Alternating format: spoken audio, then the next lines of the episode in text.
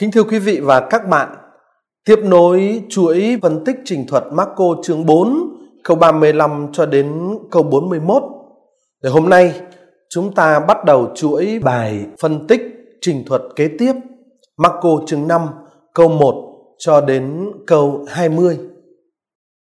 Như các bạn đã biết, trình thuật Marco chương 4 câu 35 cho đến câu 41 kể lại cái sự kiện các môn đệ và Chúa Giêsu vượt biển hồ, hướng về vùng đất của dân ngoại.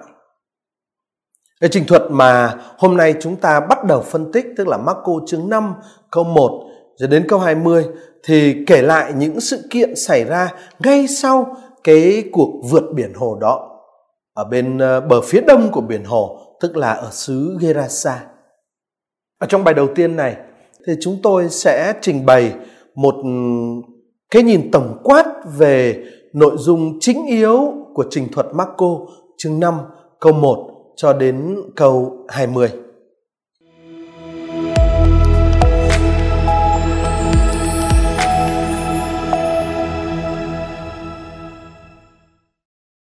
Thánh Marco viết Các ngài đến bờ bên kia của biển, vùng đất của người Gerasa.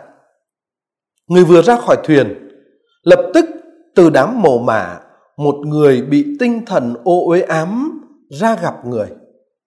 Người ấy ở trong các mồ mả và không ai có thể trói anh ta, ngay cả với xiềng xích. Vì nhiều lần anh ta bị trói bằng gông cùm và xiềng xích, nhưng anh ta bẻ gãy xiềng xích đập bể gông cùm và không ai có thể trị được anh ta. Suốt đêm ngày, anh ta ở trong mồ mả và trên núi đồi, chu chéo và lấy đá rạch mình. Thấy Đức Giêsu từ xa, anh ta chạy đến bái lạy người và kêu lớn tiếng anh ta nói: "Can gì đến tôi và ông hỡi Giêsu, con Thiên Chúa tối cao? Nhân danh Thiên Chúa, tôi van ông đừng hành hạ tôi." Vì người nói với nó: "Tinh thần ô uế kia, hãy xuất khỏi người này." Người hỏi nó: "Tên ngươi là gì?" Nó nói với người, tên tôi là cơ binh vì chúng tôi nhiều người.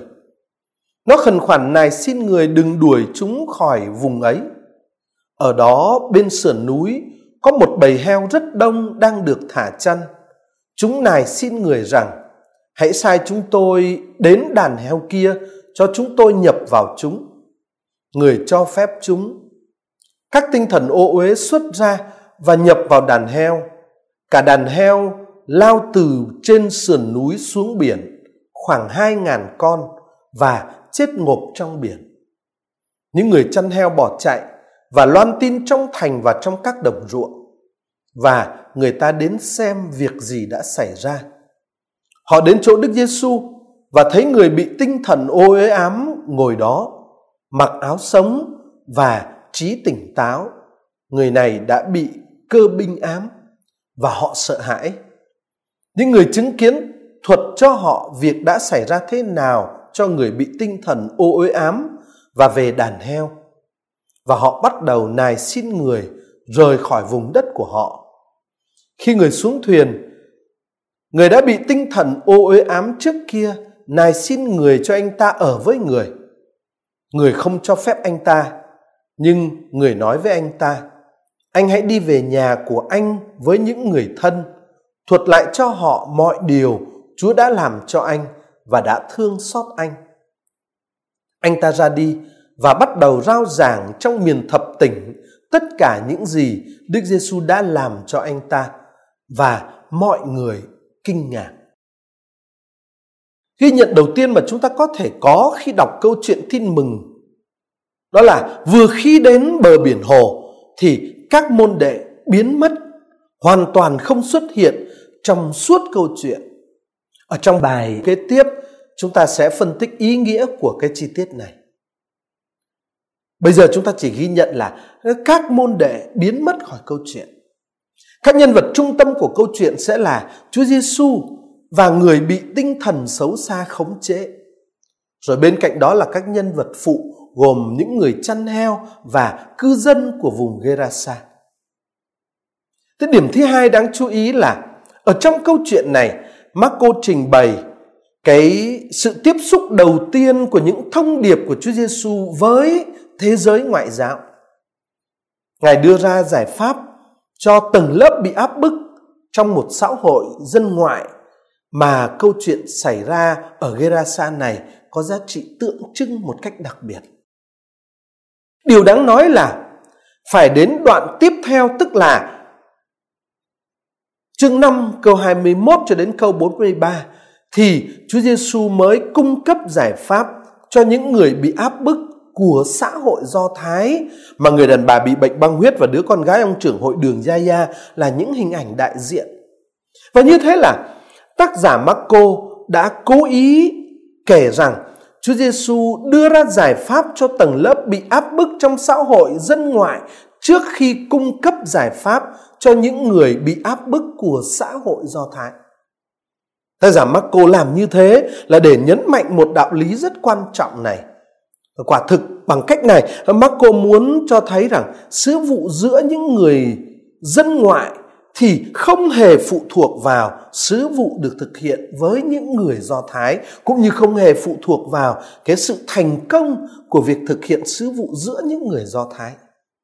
Vậy cái trật tự này, cái trật tự sắp xếp câu chuyện này của tác giả Marco rõ ràng là để phản đối cái ý tưởng của những người Do Thái cho rằng ơn cứu độ của dân ngoại phụ thuộc vào sự phục hồi của Israel. Chúa Giêsu muốn cho thấy rằng tất cả mọi người và mọi dân đều có quyền tiếp cận trực tiếp với vương quốc của Thiên Chúa. Và chúng ta biết là ở trên thực tế ngay vào thời của tác giả sách tin mừng viết ờ, sách tin mừng Marco đó thì sự thành công của thông điệp tin mừng giữa những người bị loại trừ của Israel và những người ngoại giáo thì đã vượt xa sự thành công nơi các tín đồ của Do Thái giáo. Thế chủ đề trung tâm của trình thuật Marco chương 5 câu 1 đến câu 20 mà chúng ta bắt đầu phân tích là cái sự kiện Chúa Giêsu giải phóng một người dân ngoại bị tinh thần xấu xa khống chế và tất nhiên, kèm theo đó, tác giả trình bày hiệu quả của cái sự kiện Đức Giêsu tiếp xúc và giải phóng anh ta. Thế có một người đàn ông bị tinh thần xấu xa khống chế đến gặp Chúa Giêsu. Người đàn ông bị tinh thần xấu xa khống chế là một nhân vật đại diện cho những người nô lệ ở trong một cuộc nổi dậy chống lại sự áp bức của xã hội dân ngoại. Nhưng mà cuộc nổi dậy ấy lại không đem lại tự do và phẩm giá đích thực cho họ. Trái lại, những con người nổi dậy đó lại tự hủy hoại mình bằng bạo lực của chính mình. Và đó chính là ý nghĩa của hình ảnh người đàn ông bị tinh thần ô uế khống chế đến gặp Chúa Giêsu và Chúa Giêsu gặp anh ta. Thế đối diện với những cái con người ờ, bị áp bức và vùng lên đấu tranh bằng bạo lực ấy thì Chúa Giêsu đưa ra một giải pháp. Giải pháp này có thể đem đến một sự giải thoát đích thực, đem lại tự do và phẩm giá đích thực cho những con người bị áp bức. Và đó chính là cái điểm nhấn của bài của cái trình thuật mà chúng ta đang bắt đầu phân tích đây. Có thể nói trình thuật Marco chương 5 câu 1 đến câu 20 này mang là một trình thuật mang tính lập trình. Ở đây, Marco sẽ trình bày vấn đề của những người nô lệ tìm kiếm một cách vô vọng cái sự giải phóng ở trong những cuộc nổi dậy đầy bạo lực. Ta, Marco sẽ trình bày vấn đề của những nô lệ đó và đồng thời, ông qua trình thuật này sẽ đưa ra cái nguyên tắc của giải pháp mà Chúa Giêsu có thể cung cấp cho họ như là một chọn lựa thay thế và là một chọn lựa hữu hiệu. Thế bằng cách trình bày hai nội dung quan trọng đó, Marco chương 5 câu 1 đến câu 20 báo trước hoặc cũng có thể nói là công nhận những cái ảnh hưởng của sứ vụ loan báo tin mừng giữa những người ngoại không thuộc thế giới Do Thái. Thế cũng như đã làm ở trong trường hợp của người phong cùi trong liên quan với những người bị thiệt thòi trong hệ thống tôn giáo Do Thái. Ở đây, Marco tóm tắt trong hình ảnh của người bị tinh thần xấu xa khống chế ở Gerasa, tức là trong hình ảnh một người bị áp bức ở cái mức độ kinh khủng. Marco muốn tóm tắt ở trong hình ảnh của con người này tất cả tình huống áp bức do hệ thống kinh tế bóc lột của xã hội con người gây ra nơi những người bị áp bức. Thế Thánh Marco xây dựng cái trình thuật uh, có giá trị lập trình này là để cho thấy đâu là hiệu ứng giải phóng của thông điệp của tin mừng của Chúa Giêsu khi đối diện với cái thực tế kinh tế xã hội đầy áp bức ở trong nhân loại. Nhất là nhân loại không thuộc thế giới Do Thái. Cái câu chuyện mà chúng ta đang bắt đầu đi vào phân tích Marco chương 5 câu 1 đến câu 20 sẽ cho thấy sự bất công lớn nhất mà sứ điệp tin mừng phải đối đầu khi thâm nhập vào lãnh thổ dân ngoại là sự nô lệ và chế độ nô lệ, một nguyên mẫu của mọi kiểu áp bức xã hội. Chúng ta gặp ở trong cái câu chuyện này cái cái cái kiểu mẫu của mọi áp bức xã hội mà chúng ta sẽ gặp ở mọi thời. Và cái câu chuyện này sẽ mô tả một cuộc nổi dậy đầy bạo lực nhưng không có tổ chức của những người nô lệ. Và cuộc nổi dậy đầy bạo lực mà không có tổ chức ấy đã chỉ dẫn đến sự hủy hoại của chính những người nô lệ mà cái người đàn ông ở Gerasa này là hình ảnh điển hình. Cuộc nổi dậy ấy đầy bạo lực nhưng mà không có tổ chức ấy hủy hoại chính họ thôi chứ không có thể có cái khả năng làm rung chuyển cái nền tảng của quyền lực kinh tế xã hội đang áp bức họ và Marco đã khôn khéo, khéo léo trình bày tất cả những điều đó trong cái trình thuật mà chúng ta sắp phân tích đây. Thế đối diện với cái thực tế như vậy thì thông điệp mà Chúa Giêsu rao giảng là đã mang lại cho những con người bị áp ức ấy niềm hy vọng lớn lao về sự giải phóng. Và quả thực là thông điệp Chúa Giêsu giảng từ trước đến giờ là như vậy. Nhưng mà có một điều đáng nói là những người bị áp bức ở Gerasa nói riêng và ở cả thế giới nhân dân ngoại nói chung lại nghĩ rằng chỉ có thể có được công lý là nhờ một liên minh các lực lượng cho phép họ lật đổ hệ thống áp bức bằng bạo lực. Và họ hy vọng là Chúa Giêsu sẽ đi vào trong cái liên minh đó của họ. Rõ ràng họ chưa hiểu đúng sứ điệp tin mừng và người đàn ông ở Gerasa này khi đến gặp Chúa Giêsu là ở trong cái cái cái não trạng như vậy, anh ta chưa hiểu đúng sứ điệp của tin mừng. À và như trong trường hợp của người Do Thái và vì đã nghe nói về những hành động mạnh mẽ và có sức giải phóng Israel của Thiên Chúa như được kể ở trong cựu ước của người Do Thái thì những người dân ngoại bị áp bức cũng tin rằng giải pháp phải nằm ở sự thay đổi xã hội bằng bạo lực cách mạng. Chứ họ không nghĩ gì về một sự thay đổi bên trong của con người. Đang khi đấy, chính sự thay đổi bên trong của con người lại là điều không thể thiếu để tạo ra một xã hội mới. Những người bị áp bức muốn dùng bạo lực cách mạng để chống lại sức mạnh tàn bạo của cái thứ bạo lực đang thống trị họ đã thống trị họ và vẫn đang vẫn cố gắng để khuất phục họ. Hình ảnh của xiềng xích của gông cùm uh, trong uh, bài tin mừng uh, được dùng để khống chế cái người đàn ông ở Gerasa này là hình ảnh của bạo lực thống trị vẫn đã và đang cố gắng khuất phục. Nhưng mà rồi anh ta lại dùng bạo lực để chống lại đến khi cái bạo lực uh, thống trị đấy cũng không làm thế nào bằng xiềng xích bằng gông cùm là có thể trị được anh ta khuất phục được anh ta. Ờ, và khi mà anh ta dùng bạo lực để chống lại bạo lực như thế thì trong thực tế, người đàn ông này và rộng hơn nữa, cái tầng lớp xã hội mà ông, anh ta đại diện là cái giai tầng nô lệ đấy lại cũng đang sử dụng chính các phương pháp của những kẻ áp bức. Họ lại cũng dùng bạo lực để chống lại bạo lực. Và rồi, chắc chắn họ cũng sẽ hành xử như chính những kẻ ấy nếu cuộc nổi dậy của họ thành công. Đó là tình cảnh của ừ, cái ờ, giai tầng bị áp bức mà người đàn ông ở Gerasa này là đại diện. Thế tin mừng của Chúa Giêsu được công bố sẽ làm cho những người chủ trương một cuộc giải phóng như thế phải vỡ mộng. Và quả thực là ta sẽ thấy người đàn ông ở trong bài tin mừng mà chúng ta đang phân tích đây, chạy ra gặp Chúa Giêsu rất hớn hở, nhưng mà ngay sau đó thì anh ta lại bảo, giữa ông với chúng tôi không có gì can dự với nhau cả, ông đừng hành hạ chúng tôi. Thế tin mừng của Chúa Giêsu công bố đấy sẽ khiến cho những người chủ trương một cuộc uh, uh, giải phóng bằng bạo lực cách mạng đấy phải vỡ mộng.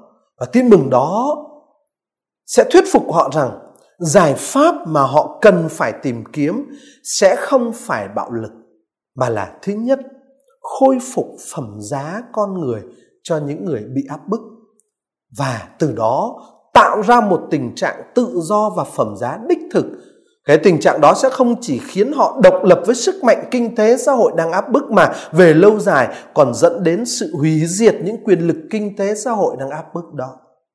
Và như thế, giải pháp thay thế phải được tạo ra bởi chính xã hội và nó bắt đầu từ sự thay đổi của những con người.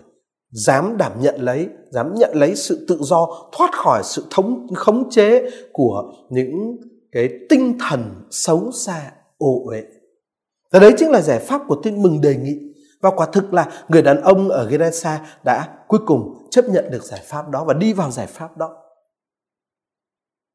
Thế, giai cấp cầm quyền sẽ phản ứng như thế nào?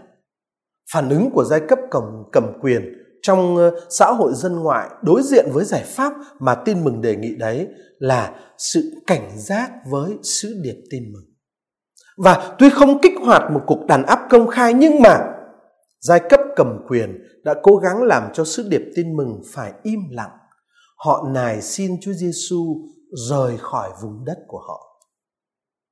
Tuy nhiên, những kinh nghiệm của những người đã đón nhận tin mừng, đã đón nhận được sự sống và sự giải thoát đích thực, kinh nghiệm đó sẽ hỗ trợ và sẽ đảm bảo cho sự lan truyền của sứ điệp tin mừng.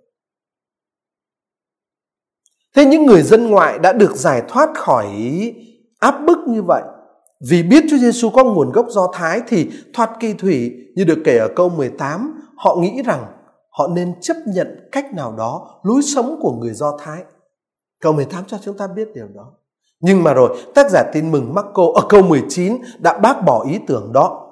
Ông khẳng định mạnh mẽ tính phổ quát của sứ điệp tin mừng cũng như quyền sống và phát triển của sứ điệp tin mừng trong mọi nền văn hóa, không cần phải tuân theo phong tục và lý tưởng của người Do Thái. Chúa Giêsu từ chối cho người đàn ông Gerasa đấy đi với người về vùng đất của người Do Thái. Và rồi câu chuyện kết thúc ở câu 20 với việc người vừa được giải thoát ấy đi rao giảng sứ điệp tin mừng khắp vùng thập tỉnh độc lập với khung cảnh của Do Thái. Thưa quý vị và các bạn, tôi vừa tóm tắt những nội dung chính yếu của đạo lý mà tác giả tin mừng muốn nói qua trình thuật Marco chương 5 câu 1 đến câu 20. Thế chắc chắn những gì tôi vừa trình bày sẽ có thể gây ngạc nhiên đối với nhiều người và sẽ có thể bị phản đối bởi nhiều người khác. Nhưng mà tất nhiên cái cách giải thích này không phải là cách giải thích duy nhất về trình thuật đặc biệt. Nhưng mà những kết quả mà chúng ta vừa nêu khái quát là dựa vào việc phân tích các chi tiết của chính trình thuật Marco chương 5 câu 1 đến câu 20. Chú ý đến cái cách hành văn của tác giả, cái cách sử dụng từ ngữ của tác giả và cái cách kết nối các chi tiết của chính tác giả Marco. Thế chúng tôi mời các bạn cùng với chúng tôi phân tích các chi tiết của trình thuật đặc biệt này ở trong bài phân tích kế tiếp. Và chúng tôi hy vọng là cái loạt bài tìm hiểu kinh thánh này sẽ giúp cho chúng ta hiểu rõ hơn cái trình thuật tin mừng này và các trình thuật tin mừng khác nữa và nhờ vậy, thêm yêu mến lời Chúa. Xin Chúa Kitô cứu thế luôn ở với tất cả chúng ta.